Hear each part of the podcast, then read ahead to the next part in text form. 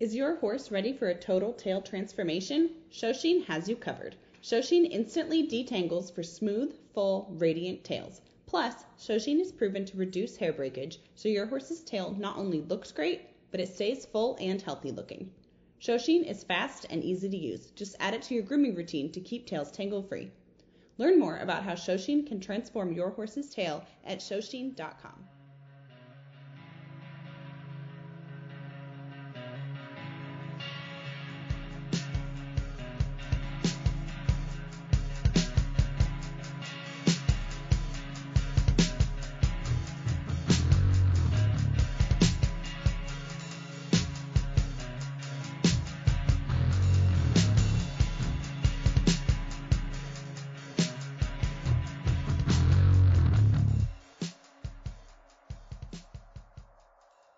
Hey everyone, it's Jillian here. Welcome to another episode of Winning Insights, a bonus series of the Ride podcast. This episode features one of our newest Horse and Rider On Demand experts, Tim Christensen, who's going to introduce you to the world of Western dressage. Here's Tim.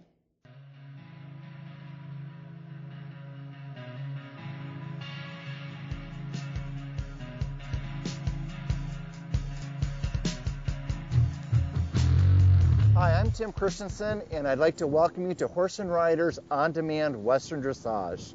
We are here at our farm in Mayaca City, Florida, in the beautiful sunshine of Florida, and we have just had two hard freezes that we haven't had in 4 years, so we've gone from green to brown. But for those of you watching, please stay connected to us down here at some point because it gets green again and it's beautiful. Western dressage is probably one of the fastest growing and most popular disciplines in the equine world right now. It started 10 years or so ago, and it actually started in the Morgan world, where they actually had put together dressage tests and were offering it throughout their horse shows. Several years ago, a group got together and formed the Western Dressage Association of America, and they actually put it together under the umbrella of the United States Equestrian Federation. From there, it has grown unbelievable, and it is now being offered in many different breed disciplines and breed associations. The American Quarter Horse Association was the most recent to pick it up in 2020, and this last January we showed at the very first National Snaffle Bit Association's approved Western Dressage event.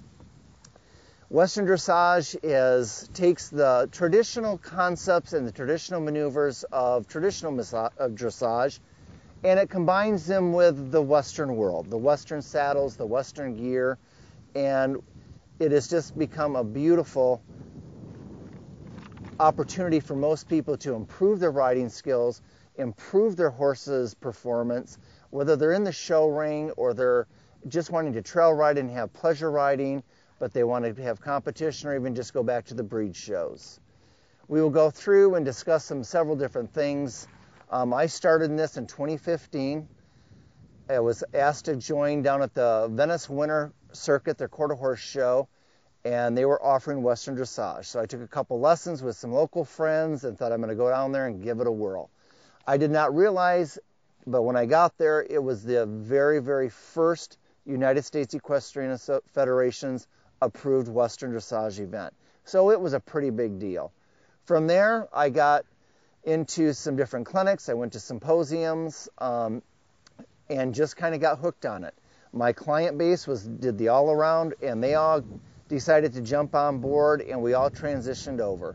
Over the last several years, it has just been an incredible journey. I have learned so much. One of the most neat things about the whole thing is I have gone from a straight breed, all around event person to a multiple breed trainer. I have ridden Gypsy Vanners, I have Tennessee Walking Horses, Missouri Foxtrotters, Paints, Quarter Horses, Appaloosas. The spectrum is wide and broad. And the one thing about the Western dressage world is it is inviting to anybody who's at any level of riding and at any stage of training with your horse. And that is one of the most fun things about it is we can attract and invite anybody to come in. One of the things that we've had to look at is I've had to learn going from really broke horses where we did everything from our spurs and our legs to slow them down and control them to revamping and to learning to redo some horses, reprogram them where the legs in the seat meant forward motion. I had to find myself that I submerged myself into dressage. I just started reading, watching lots of videos. I watched a lot of FEI rides on television. At the time, I had a really talented quarter horse mare that was with us that I've had a lot of success with. I had a friend who did regular dressage and traditional. She teamed up with me and she showed this horse 2 different years, and the mare was wound up being reserve training level in AQHA 1 year, and she was the national champion the next year. But what that opportunity gave me was to really get in and to learn the traditional points and the traditional perspective of dressage. From there, I've been able to come through and adopt and to learn many, many different things.